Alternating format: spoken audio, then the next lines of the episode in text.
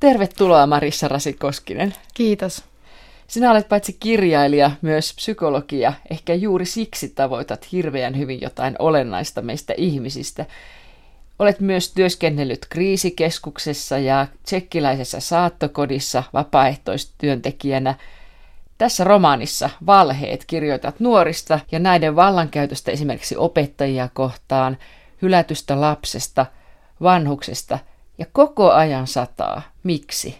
Sateella on tässä kirjassa monta eri merkitystä. Ja lähinnä mä ensin haluaisin kertoa vähän siitä sateesta, että minkälainen se on. Että se ei ole sellainen rankka sade tai joku ihana kesäsade, että aurinko vähän paistelee ja sitten vettä ropisee, vaan se on todella sellaista tihkua, joka on jatkuvaa. Vettä on ilmassa ja siitä vedestä ei oikein tiedä, että onko se niin kuin oikeasti sadetta vai haihtuuko se jostain maasta tai kanavista tai jostain, että onko se jotain semmoista vähän epämääräistä nestettä ilmassa. Se on sellainen sade, että sinne ei tee mieli mennä. Eli tässä kirjassa on oleellista, että sinne sateeseen, että se sade ei ole semmoinen miellyttävä, kiva olotila, jonne olisi mukava mennä, vaan se sade pitää nämä ihmiset, sen tyyppinen sade pitää nämä ihmiset sisällä. Ja tässä tapauksessa sade pitää nämä ihmiset sisällä siellä omissa omissa tulkinnoissaan ja omissa mielenmaisemissaan ja nämä ihmiset ei pääse kohtaamaan toisiaan, kun ne ei tule lähteneeksi, uskalla tai halua tai tule edes ajatelleeksi sitä lähtöä, että ne pääsis lähtemään pois sieltä omasta sisäisestä todellisuudestaan. Ja äh, sitten tämä sade on myös sellainen, että kun tämmöinen sade jatkuu ja jatkuu, niin lopulta kaikki, mitä yhdessä on rakennettu, alkaa rapautua jos ei se sade koskaan lopu. Romaanin ensimmäinen luku on nimeltään Paluu. Kertoja on äiti, joka tyttärensä Natalin kanssa pakenee jotakin autollaan ja on tyttären kymmenvuotis syntymäpäivä. Ja siinä matkalla äiti poimii tien varresta autonsa nuoren miehen. Mihin nainen on oikein matkalla? Nainen on pakomatkalla, eli hän pelkää tämmöisiä lapsenryöstöjä, joita tässä kaupungissa tapahtuu. Ja tämä Natali on häneltä ryöstetty, mutta hän on onnistunut saamaan tytön takaisin. Ja sitten hän nyt pakenee, pakenee tämän tytön kanssa, kanssa sit, että he lähtee ihan kokonaan pois, koska se on semmoinen verkosto, joka näitä lastenryöstöjä tekee, että se on sellainen verkosto, että sitä, sitä täytyy paeta, että sinne ei voi jäädä, että se tulee aina uudestaan. Se on vähän niin kuin joku mafia tai semmoinen tälle naiselle, naisen näkökulmasta. Eli hänen täytyy lähteä pois, että hän voi elää omaa elämäänsä lapsen kanssa rauhassa. Niin näitä lapsivarkauksia on myös sillä tavalla, että esimerkiksi, että tuossa kaupungissa on Natalin äidin mukaan – tehty ihmisistä kauppatavaraa, erityisesti lapsista. Puolustuskyvytöntä lihaa on pakattu liian tiukkoihin merkkifarkkuihin ja mekkoihin. Sellaista asiaa, mitä puhutaan tässä meidänkin maailmassa, ei vain se on tässä rinnakkaistodellisuudessa se. Niin, että siellä siinä kaupungissa lapset eivät tämän kertojan näkökulmasta ole turvassa, vaan että hänellä on hyvin, hyvin voimakkaita pelkoja ja ajatuksia siitä, että mitä, mitä lapsille sitten tapahtuu, kun ne tällä tavalla ryöstetään. Natalin äiti ei ole ainut romaanisi henkilöistä, joka pyrkii johonkin, mutta ei kuitenkaan pääse perille. Minkä takia?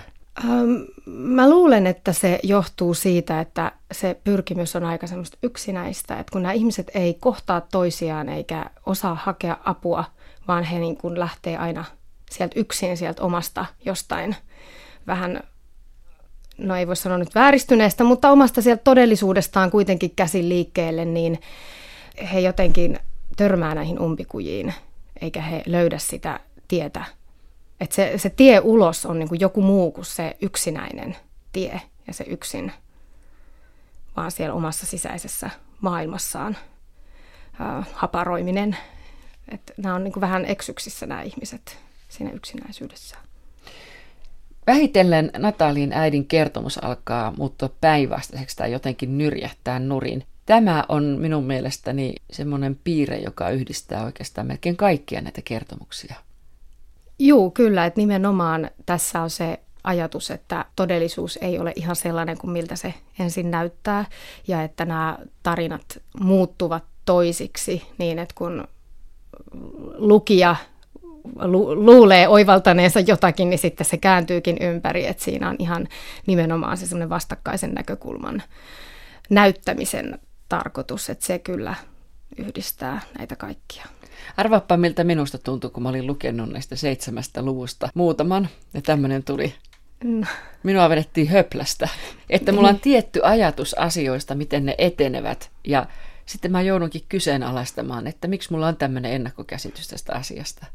Niin ja siis niinhän se helposti on ja onkin ihan elämässä. Mehän mennään aika lailla niitä omia elämänpolkujamme sillä aika automaattisestikin, että ei pysähdytä kyseenalaistamaan ja miettimään ennen kuin tapahtuu jotain, mikä pysäyttää ja pakottaa muuttamaan mielipiteensä. Että tässä kirjassa mä oon halunnut ihan tietoisesti rakentaa sen niin, että pakottaa lukijan muuttamaan näkökantaansa monta kertaa siellä kirjan aikana. Natalin äiti sanoi esimerkiksi näin. Tämä tytär ymmärtää enemmän kuin moni aikuinen. Me nauramme naisille, me nauramme opettajille, sillekin me nauramme, etteivät äidit ja lapset voi olla parhaita ystäviä, että lapset eivät pärjäisi omillaan siinä missä aikuisetkin. Kerrotko sä tässä jotain aikamme vanhemmuudesta? No joo, jotakin kyllä, että eihän tässä, tässähän on hirveän monenlaisia vanhempia toisaalta ja maailmassa on erilaisia vanhempia, että mä en kerro niin yleisesti kaikesta vanhemmuudesta, mutta kyllähän semmoinen kaverivanhemmuus on lisääntynyt kovasti, että lapsille ei oikein uskalleta niitä rajoja laittaa ja uskalleta ottaa sitä aikuisen roolia, että se on lisääntynyt tosi paljon, että vaikka tietysti se on edelleenkin ei voi sanoa, että se on enemmistö vanhemmuutta, mutta kuitenkin sitä on tosi paljon. Sitä näkee sellaista, että ollaan ennemmin mieluummin kavereita ja vähän mennään siellä mukana, ei, ei uskalleta eikä haluta asettua se ikävään kieltäjän ja rajoittajan rooliin. Tytön äiti puhuu myös näin, että jos minulla on puhuttavaa, Natali on se, joka minua kuuntelee. Muita ei ole. Me valvomme monta yötä läpi ja juttelemme. Joskus hän nukahtaa kesken kaiken syliini ja silloin minä herätän hänet. Niin Natalin äiti tavallaan haluaa, tai Natalin äiti katsoo sitä lastansa niin kuin puhtaasti sillä tavalla siitä omasta näkökulmastaan, että hän, hän ei ymmärrä, että sillä lapsella ehkä, sen lapsen mielestä se tämmöinen bailaus ja kaveruus ei ehkä välttämättä ole niin mukavaa, että lapsi ehkä kuitenkin haluaisi sen äidin, Mutta... eikä sitä, joka, jonka kanssa rupatellaan mukavia yön. Niin. Että äiti ei ehkä tässä välttämättä huomaa sitä, että ne lapsen tarpeet on kuitenkin jotain muuta kuin ne hänen omansa. Niin, että äiti on kuitenkin mielestä hyvä äiti, että vaikka mm. hän on tuskin ollenkaan pois, että korkeintaan viikon tai ehkä joskus kaksi sen lapsen luota, mutta mm.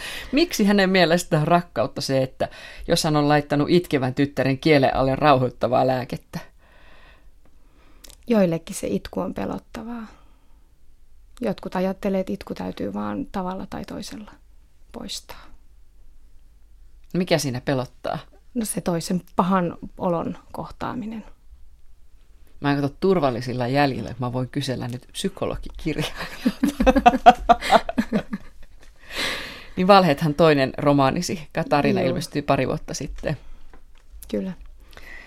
Kerrot hyvin olennaisia asioita tästä meidän yhteiskunnastamme, mitä tapahtuu, siis ihmisten kautta, mitä ihmisten yksinäisyys on. Mutta nämä ei ole kuitenkaan moraliteetteja.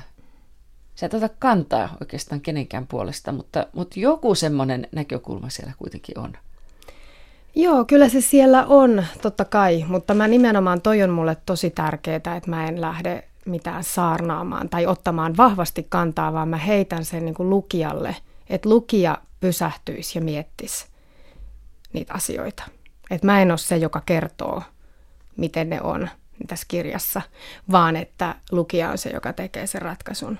Et siellä on niin näytetty siksi näitä erilaisia näkökulmia, erilaisia tulkintoja, erilaisia maailmoja, se on se mielen, mielenmaisemia, että, että niitä voisi niin sitten pohtia itse. Et sen takia mä vältän sitä liiallista avaamista tai liiallista selittämistä, että mä tykkään jättää sen auki, että se jäisi sitten mietityttämään lukijaa. Fatal Error-luvussa on kiusaajaporukka. Tässä minun mielestäni kirjan luvuistani ehkä selvimmin sekoittuu tosi ja kuviteltu. Kertoja miettii, että jos kaikki onkin vain peliä, jos ei olekaan kuin he ja heidän aivonsa, että he ovat luoneet tuon kaiken, se on vaarallista ja silti se voisi olla totta. Kun sä oot tehnyt tästä tällaisen pelin ja sitten toisaalta se todellisuus, niin mitä mieltä sä itse oot Marissa Rasikoskinen, että mietitkö sä myös näissä kertomuksissasi sitä, että mikä on totta ja mikä kuviteltua? Kyllä, ilman muuta mä sitä itsekin mietin, mutta tämähän on jälleen kerran vain yksi näkökulma siinä, mm. josta näin ajatellaan, että se ei tarkoita, että se on niin kuin totuus siitä kirjasta tai niistä tarinoista, se millä tavalla tämä ryhmä, ryhmäminuus, mä itse sanon sitten jotenkin me meisyys tai me identiteetti, Joo. Mm. Joo, että miten he niin kuin käsittelee, että heillä, heillä niin kuin alkaa se todellisuus rapautua, se heidän vankka uskonsa. että kun tässä on paljon sellaisia kertojia, jotka uskoo niin kuin maailman tappiin asti siihen omaan näkökulmaansa, vaikka lukija on jo tajunnut, että hei, että ei nyt mene ihan näin, niin näiltä alkaa niin kuin hajota se usko. Ja sitten se todellisuus murenee heiltä, heidän ympäriltään murenee todellisuus. että se on ihan keskeistä tässä. Heistä vallankäyttö on oikein, sillä se pitää kaupunkia kasassa. He ovat mielestään puhdistuspalvelu. Ja heidän mielestään on oikein esimerkiksi järjestää opettajan alkkiin sillä tavalla, että kun he tietävät, että opettaja ei saa koskettaa oppilasta, niin järjestävät tilanteen niin, että opettaja joutuu huitasemaan jotenkin. Ja he itse puhuvat myös vallankäytöstä. Mutta siinäpä on myös se, he käyttävät valtaa, mutta siinä on se, että hehän tekevät sen sillä tavalla jotenkin semmoisesta jännän viattomasta näkökulmasta, että hehän eivät siinä niin kuin tietoisesti tarkoituksella järjestä tilannetta, vaan että kun se tilanne tapahtuu, niin he näkevät sen tilanteen sellaisena, että heitä olisi jotenkin vahingoitettu. Eli he eivät sitä sillain, sillain suunnitelmallisesti juuri tätä kohtaa, minkä mainitsit. Niin siis tämän joo, opettajan tämän kanssa. opettajan, joo, tämä törmääminen, mikä siinä tapahtuu. Että sehän on tällainen törmääminen. Niin sitten aletaan etsiä näitä ruhjeita ja jälkiä, että olisiko nyt jotain, että kauheata, että miten siinä, miten siinä nyt noin kävi. Mutta se ei ole sellaista tietosta. Tässä tarinassa on mun mielestä tosi tärkeä se, että se lähtee liikkeelle siitä, että – nämä haluaa tehdä hyvää jälleen omasta näkökulmastaan. Pitää kaupungin puhtaana. Pitää kaupungin puhtaana. Mutta ei suinkaan roskista, vaan ihmisistä, niin, vääränlaisista. Juu, vääränlaisista ihmisistä ja, ja sitten siinä käy niin, että siinä alkaa, aletaan niin kuin mennä, että ensin tapahtuu jotain ja sitten jotain. Ja se alkaa vyöryä ne tapahtumat sillä tavalla, että se ei enää ole tämän porukan hallinnassa. Ja kun se on semmoinen me, jossa kukaan ei ota sitä omaa niin kuin vastuuta, niin sitten se vaan menee sitä kohti, kohti sitä pääjäämätöntä tietynlaista tuhoa, joka tässä tapauksessa tarkoittaa sitä sen tietynlaista sen oman näkökulman ja oman, oman minuuden hajoamista. Tässä se vaan on tällainen kollektiivinen minuus. Aikuiset eivät mielestäni käytä tai puhu vallasta tässä romaanissa, mutta nuoret puhuvat omasta vallankäytöstään – ja yksi lapsista puhuu myös toisessa kertomuksessa, niin puhuu myös vallankäytöstä. Miksi on sitten näin, että itse olettaisi, että se on nimenomaan vanhempi, aikuinen ihminen, joka puhuu vallankäytöstä, eivät lapset tai nuoret? Ehkä se on aikuisille itsestäänselvyys, että heillä on tiettyä valtaa yhteisössä ja lapset ja nuoret joutuvat sitä valtaa sitten omin keinoin itselleen ottamaan. Että aikuisille se on ehkä sellainen niin itsestäänselvä asia, että sitä ei tarvitse mainita erikseen, että käytänpä tässä valtaa, vaan toiminpa nyt tässä näin, mutta se sisältää sen vallankäytön. Mutta lapsen tai nuoren näkökulmassa se tulee enemmän esille, että se on huikaiseva tunne nuorelle ihmiselle, kun se tajuaa, että hei, että mähän on tässä aika voimakas tässä asiassa, että mulla on tässä valtaa. Niin sehän on, se on aika moista, koska sitä valtaa ei ole juurikaan ollut. Että se valta kuitenkaan ei niin kuin varsinaisesti lapsille ja nuorille meidän niin kuin yhteisössä kuulu. Tämä porukka on sitä mieltä, että aikuiset ihmiset sulautuvat taustaan ja ovat enemmänkin maksettuja avustajia kuin oikeita ihmisiä. Joo, siitä nuoren nuoren näkökulmasta näin. Näinhän se taitaa olla. monessa tilanteessa. No joo, se nyt oli. Mutta joo, siis juuri näin.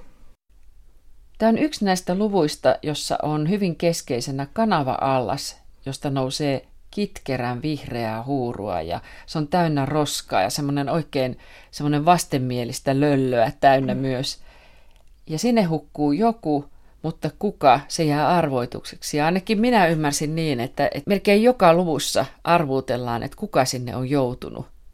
Että ikään kuin semmoinen, josta tunnetaan jonkinlaista huonoa omaa tuntoa tai jotain syyllisyyttä, että mitä on tehnyt sille henkilölle. Mitä sä tarkoitat? Menikö tämä ihan metsään, mm. mitä mä puhun? Ei, ei, ei se metsään, metsään mene. Altaaseen. Siis se, altaaseen kanavaan. Joo, eli kyllä se semmoinen tietynlainen kollektiivinen syyllisyys, joku semmoinen salaisuus, että mitä me kannetaan jotain sellaista murhetta, kaikki koetaan se vähän eri tavalla. Kyllähän se siellä tietysti selviää siellä kirjassa, että kuka sinne nyt sitten lopulta on, on pudonnut, mutta että, että se niin semmoisella laajemmalla tasolla ajatellen on just tämä tämmöinen yhteinen jaettu. Ja sitä arvutellaan, mutta siitä ei puhuta suoraan. Että puhutaan vähän sillain. Ja omissa porukoissa. Omissa porukoissa, Arvutellaan, kyllä. että onko Joo. se se vai onko se vai kuka niin, se on. Näin juuri. Ja kaikilla on, tai siinä on montakin eri vaihtoehtoa. Kaikilla on vähän eri käsitys, että kuka se on. Lukija voi sitten tehdä oman päätelmänsä. Että. No mullahan vaihtui se aina sen mukaan, mm. että kuka tässä... Tota... Niin tässä on aika mielenkiintoinen rakenne tässä romaanissa tosiaan, että edellisen luvun sivuhenkilö on seuraavan luvun päähenkilö ja kertoo omasta näkökulmastaan, että mitä tosiaan tapahtui. Ja nämä muutenkin liuduntuvat nämä ihmiset toinen toisiinsa, mutta eivät tosiaan kohtaa. Minkä takia täällä on tämmöinen rakenne? Kirjassa mä oon halunnut pureutua siihen mua valtavasti kiinnostavaan seikkaan, että maailma ei ole yksi ja ainoa, vaan maailman voi nähdä hirveän monella eri tavalla, siis riippuen siitä, että mistä näkökulmasta sitä katsoo ja mikä on se ihmisen oma tarina, mitä ihmiselle on tapahtunut, kenen kanssa se on tekemisissä ja miten se voi rakentaa sen oman elämänsä ja oman käsityksen itsestään niin, että, että se voisi katsoa itseään peiliin ja jotenkin hyväksyä itsensä. Ja tämä, tätähän me kaikki tehdään. Meillä on monia eri minuuksia, jotka ei sinänsä, yksikään niistä ole niin kuin aidompi kuin toinen – että me ollaan eri tilanteessa erilaisia, me kerrotaan itsestämme eri asioita eri tilanteissa ja silti me koetaan itsemme yhtenäiseksi ja sellaiseksi jotenkin, jotenkin selkeäksi, vaikka ne on usein ihan ristiriidassa nämä, mitä me kerrotaan. Että minuus on sellainen fragmentaarinen, näin mä, mä sen koen, tämä on niin mun, mun näkemys ihmisen minuudesta. Ja mä halusin tässä kirjassa just tätä puolta tuoda esille, tätä minuuden minuuden fragmentaarisuutta ja toisaalta sitä, että minuus ei ole semmoinen yksi eheä ydin minä, vaan että ihminen muokkaa ja muuttaa sitä omaa tapaansa, kokee itsensä koko ajan. Ja sehän tarkoittaa sitten tietysti siihen, että kun tähän palettiin vielä otetaan mukaan ne muut ihmiset, niin eihän ne mene sillain yksi yhteen, vaan että ne on ristiriidassa ja menee ohi ja liudentuu toisiinsa. Tämä on niin kuin ollut ihan semmoinen keskeinen tärkeä asia, mitä mä oon halunnut tässä kirjassa tuoda esille, että se sellainen näkökulmien ja todellisuuksien ähm, suhteellisuus, eli että ei, ei voi sanoa, että kuka on oikeassa ja mikä on totta, vaan sama ihminenkin voi olla samasta asiasta eri tilanteissa eri mieltä. Ja tosiaan, kun siinä on nämä kaikki muutkin ihmiset vielä mukana, niin sitten siitä tulee sellainen vähän liukuva käsite siitä, että mitä se totuus on. Niin mitä totuus on, valhetta olin miettinyt kirjasi perusteella myös sillä tavalla, että, että kukin näistä tosiaan kertoo oman versionsa, mitä on tapahtunut. Nyt mä toistan tämä samaa, kun sä kerroit äsken toisin sanoin. Ja se on toisten ihmisten mielestä yleensä, niin se on valhetta, se ei ole totta. Mm. Mutta mikä sitten on se oikea totuus ja mikä on se valhe? Pitääkö sitä uskoa ja kunnioittaa sen ihmisen, sen joka on puhunut siinä ensiksi näitä toisten mielestä luikuria – niin pitäisikö sitä kunnioittaa sitten ja pitää sitä totuutena? Niin kyllähän tietysti sitä toisen ihmisen totuutta täytyy kunnioittaa, mutta että eihän siinä voi mennä äärimmäisyyksiin. Että totta kai, jotta joku yhteisö voi olla toimiva ja että siellä on kaikilla hyvä olla, niin eihän siellä nyt voi tehdä mitä tahansa vaan siksi, että tämä on nyt tämä mun tapa olla.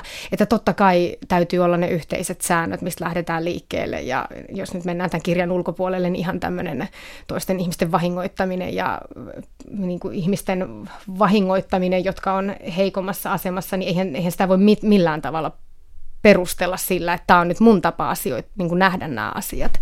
Mutta että se, mitä mä tällä kirjalla yritän herättää, on se, että me, me ei voida, kun tapahtuu pahoja ja kamalia asioita, niin jos me vaan suljetaan silmämme niiltä ja sanotaan, että hullu ihminen, sairas, en halua kuulla tästä enempää, niin silloin, silloin ne asiat vaan jatkuu ja mitään muutosta ei tapahdu ja me ollaan vaan siellä sateen keskellä. Mitä mä niin haluan sanoa on se, että, että meidän täytyy jotenkin tajuta. Mä en halua käyttää sanaa ymmärtää, koska sekin on vähän, vähän jo sellainen, että se sisältää hyväksynnän jonkun elementin. Mutta meidän täytyy tajuta toisia ihmisiä, jotta me voidaan käsittää, että minkä takia ne tekee näitä ratkaisuja, jotka on yhteisestä näkökulmasta katsoen väärin. Tai että saattaa tehdä ihan oikeasti niin kuin pahaa toisille ihmisille, mikä on, mitä tietysti ei voi hyväksyä, mutta että ainoa tapa pystyä estämään tämmöisiä ikäviä, inhottavia asioita, mitä tapahtuu, on, että meidän täytyy jotenkin tajuta, mistä näkökulmasta, mitä se ihminen ajattelee, joka näitä tekee. Mikä sen näkökulma on? Niin kauan kuin me vaan siitä omasta näkökulmasta yritetään vaikka auttaa jotain ihmistä, joka tekee pahaa, niin se ei muutu mihinkään se asia.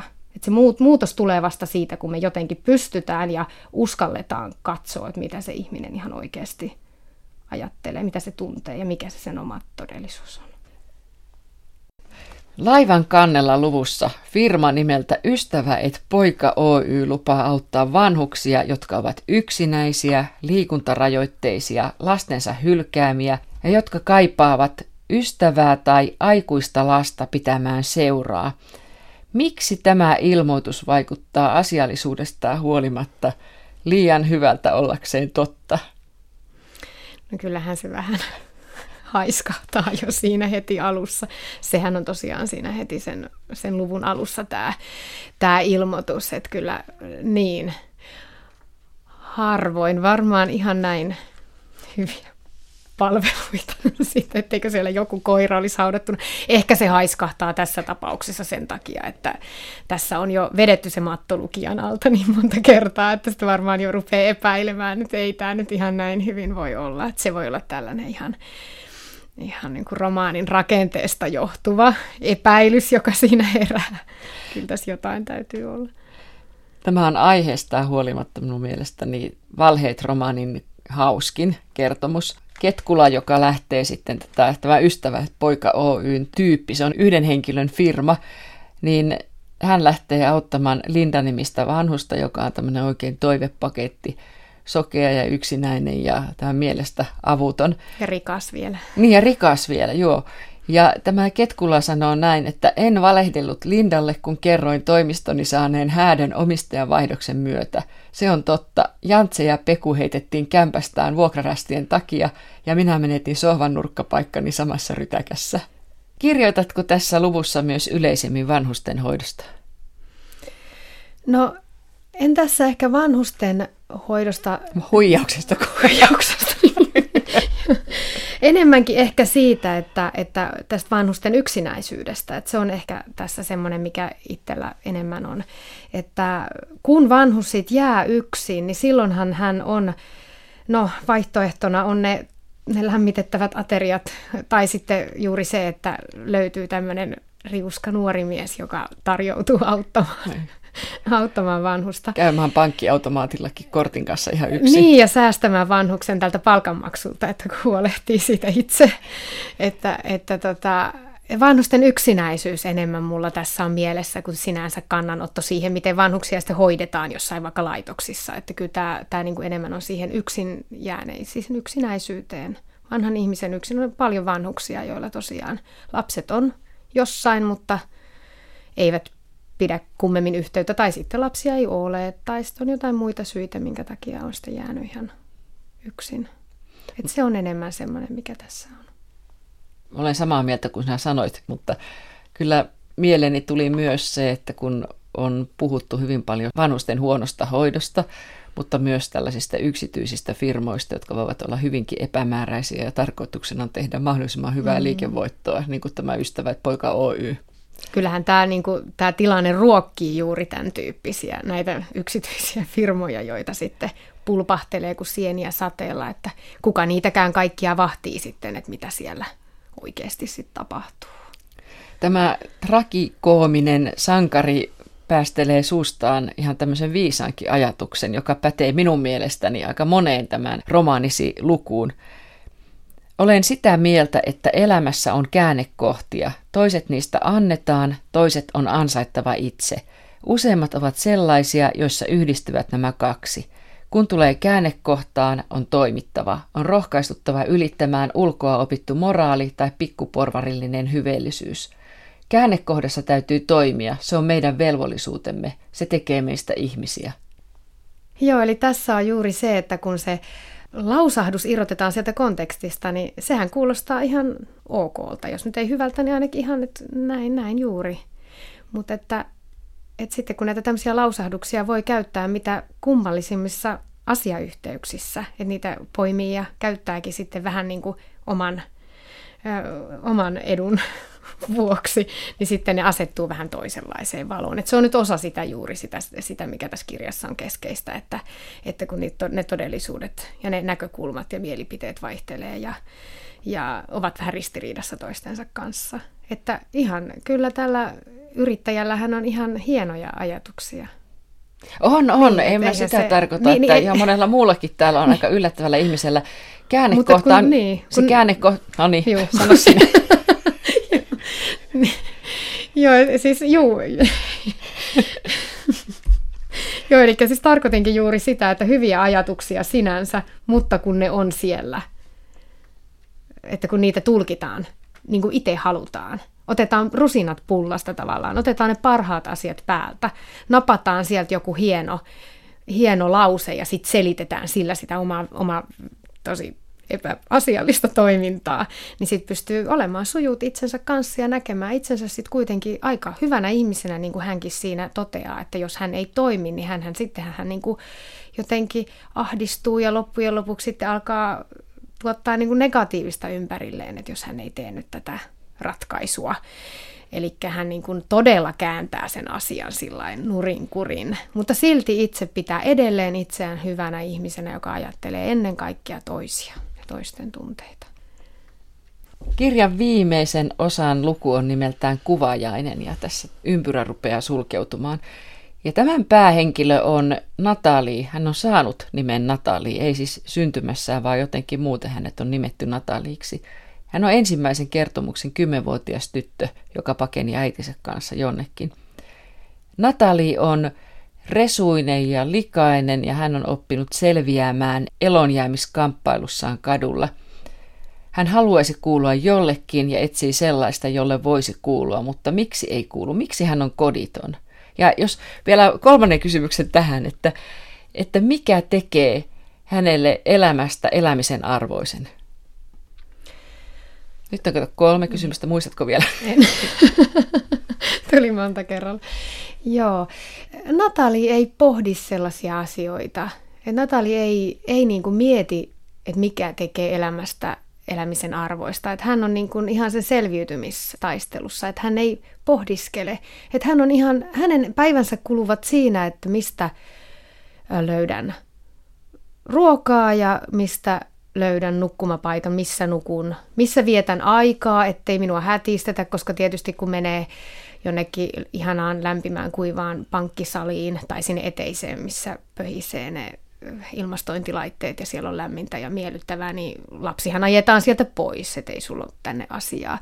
Eli Natalin päivät kuluvat, kuluvat tämän ihan näiden perusasioiden äärellä, että hän etsii, etsii suojaa ja etsii ruokaa ja no toki vähän seuraakin, että hänellähän on paljon niitä paikkoja, missä hän käy, että hänellä on tämmöinen verkosto, että hän on verkostoitunut hyvin niin tehokkaasti, että hänellä on paljon tämmöisiä sukulaisia, joiden luona hän sitten käy ja hän kertoo siellä tarinoita. Ja, omasta elämästään. Että olevinaan sukulaisia. Olevinaan sukulaisia, kyllä joo. Eli että hän kertoo tarinoita, että Natalissa ehkä tietyllä tavalla kristallisoituu se tarinankerronnan asia. Se tulee siinä niin kuin tietoiseksi, että hän niin kuin tietoisesti näitä tarinoita kertoo. Että mikä, mitkä on, ihan hän sanoo, että ei ole totta, vaan että hän kertoo aina sitä, mitä hän olettaa, että lukija, tai siis kuulija, ei lukija, vaan kuuntelija haluaa kuulla. Eli lapsethan on usein sellaisia, että he puhuu sitä, mitä he ajattelee, että aikuinen haluaa kuulla ja niin kuin miellyttääkseenkin, mutta Natalia tekee sen ihan puhtaasti selviytyäkseen. Ei Natalilla ole aikaa pohtia, että miksi mä oon syntynyt tänne maailmaan tai mikä, mikä mä oon, kuka mä oon tai mitä mä oon, mistä mä oon tullut, kuka mun, ketä mun vanhemmat on. Et Natalilla ei oikeastaan ole kiinnostusta sellaisiin asioihin, koska hän, hän, hän elää, hän etsii paikkaansa sillä Mutta sitten toisaalta taas niin hän miettii tällaisia, että minua ei oikeasti ole. Kaikki ympärilläni jatkuu ja jatkuu ja vain minua ei ole. Ja kun hänelle tulee oikein semmoinen epäilyksen hetki, niin hän katsoo peilistä itseään. Mm ja sillä tavalla tietää, että on olemassa. Niin, hän tarkistaa, että hän on olemassa. Niin, koska... kyllähän se miettii niin. silloin tätä, näitä tämmöisiä asioita. Niin, siis kyllähän miettii niin tietyllä tavalla niitä, joo. Että lähinnä, lähinnä toi, mikä tässä Natalin kohdalla on, kun hän on irrallinen, että hänellä ei ole todellisia ihmissuhteita. Hänellä ei ole niin todellisia, semmoisia oikeita olemassa olevia ihmissuhteita, jotka kuitenkin tekee meistä ihmisen. Se, että meillä on me ollaan niissä erilaisissa sosiaalisissa tilanteissa, niin me tullaan siksi, mikä me ollaan. Eli Aina mikä niin, tekee ihmisestä mi- ihmisen. Niin, mm. niin se sosiaalinen tilanne, se kontakti, oli se kuviteltu tai oli se mikä tahansa, jollain tavalla sen täytyy olla todellinen, mutta kun Natalilla kaikki nämä hänen sosiaaliset suhteensa on feikkiä, että hän, hänellä ei ole niin mitään aitoa, niin silloin hän katoaa. Ja hän välillä hänelle tulee näitä katoamisen kokemuksia, että häntä ei oikeasti ole. Hän on tavallaan semmoinen näkymätön lapsi, jota ei oikeasti ole. Että näitä näkymättömiä lapsiahan meillä todella, todella on paljon ihan elää erilaisissa perheissä ja tuolla maailmalla ja ihan oikeassa elämässä, mutta että Natalilla se on nyt tällä tavalla konkreettinen se näkymättömyys, että häntä ei niin kuin oikeasti, hän on vähän semmoinen epähenkilö, ikään kuin häntä ei olisi olemassakaan, että kun hän ei, hänellä ei ole sellaista omaa identiteettiä, vaan hän vaihtaa sitä aina sen mukaan, missä hän on sillä tavalla, että hän, hän niin kuin, öö, puuttuu siis se todellinen kohtaaminen. Et puuttuu se peili, mikä on lapsille kuitenkin todella tärkeä. Että joku näkee sut ja sitten sä katsot sen toisen kasvoista, millainen sä olet. Hänellä on vaan sitten se konkreettinen esine. Kun kerroin tästä luvusta, niin Natali tosiaan saa nimen ja on nainen, joka antaa hänelle tämän nimen, tämän Natali, me ei tiedetä, että onko se oikeasti tämän tytön nimi, onko hänellä mitään nimeä varsinaisesti.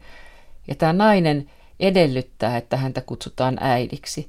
Ja kun Natali viimeinkin rupeaa kutsumaan häntä äidiksi, tämä nainen on kadonnut, ainakin joksikin aikaa.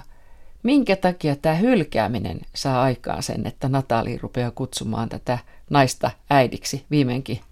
No siinähän Natalihan niin tavoittaa tässä jonkun tämmöisen ikään kuin turvapaikan. Hän kohtaa ihmisen, joka oikeasti, oikeasti määrittää, vähän niin kuin tavallaan auttaa häntä määrittämään itseään. Hän tavallaan kohtaa peilin eräällä tavalla tässä naisessa. Eli ei olekaan niin, että hän kertoo tälle, näille ihmisille, että kuka hän on ja, ja mitä hän on, vaan että tämä nainen kertoo Natalille, kuka hän on. Eli joku asettaa hänelle rajat ja joku ottaa syliin ja joku pitää hyvänä joten hän niin kuin kiinnittyy sitä myötästä tähän naiseen, koska siinä on tavallaan hän saa luvan olla lapsi ja kiintyä. Ja sitten tietysti se katoaminen, kun toinen sitten yhtäkkiä häviää, niin silloinhan sä tajuat sen, että apua, että missä se peili taas katoaa ja taas sä lakkaat olemasta. Mutta Natalihan sen äidin kautta hiukan pääsi niiden katoamiskokemustensa, tai tämän, tämän niin kuin äiti ehdokkaan kautta pääsi niistä katoamiskokemuksistaan, että se naisen syli auttoi. Ei tarvittukaan välttämättä sitä peiliä. Romanissa on siis satanut koko ajan ja aurinko on saattanut vähän sen pilkahdella jossain, mutta Natali jostain syystä alkaa nähdä aurinkoa vähän enemmän. Miksi? No, jos sen tarkasti lukee, niin huomaa, että Natali asettuu toisen ihmisen asemaan ja näkee toisen ihmisen. Näin mä sen itse näen, että Natali on se henkilö, joka oikeasti tekee ratkaisun ja päätöksen osin sen takia. Osin tietysti omista syistä. Aina me tehdään päätökset no, myös omista syistä, mutta osin sen takia, että toinen haluaa. Tämä ottaa niin toisenkin huomioon. Ottaa huomioon itsensä toisen. Lukisitko Marissa Rasikoskinen romaanisi epilogin tähän loppuun, siis tästä Valheet-romaanista, ja sen nimi on Aurinko? Juu, kiitos. Aina joskus käy niin, että kaupungissa nähdään aurinko. Ei niin, että kaikki näkisivät. Useimmiten vain joku näkee ja vain hetken. Ehkä se on vain kirkkaampi hetki keskipäivällä, outo punerus iltataivaalla tai heijastus vastapäisen talon ikkunasta. Koskaan ei voi tietää, kuka sen näkee. Ehkä se on vanha mies, joka kulkee kumarassa repsottava muovinkappale suojanaan, mutta ei kastu – vaikka antaa muovin hervota käsistään. Tai koira, joka katsoo ympärilleen kuin hämmentyneenä jostain ihmissilmin näkymättömästä muutoksesta, ravistaa turkkiaan ja juoksee pois aavistuksen verran nopeammin. Ehkä se sittenkin on lapsi, joka istuu rappusilla. Hän siristää silmiään, kuin hänen olisi vaikea nähdä, kääntelee peiliä käsissään. Melkein voi nähdä välähdyksen, kun peili taittaa valon silmiin. Varma ei voi olla. Vain se tiedetään, että kun valo lopulta nähdään, se on kirkas ja se, joka sen näkee, häikäistyy. Kun kaikki on ohi, on vaikea uskoa, että mitään olisi tapahtunut.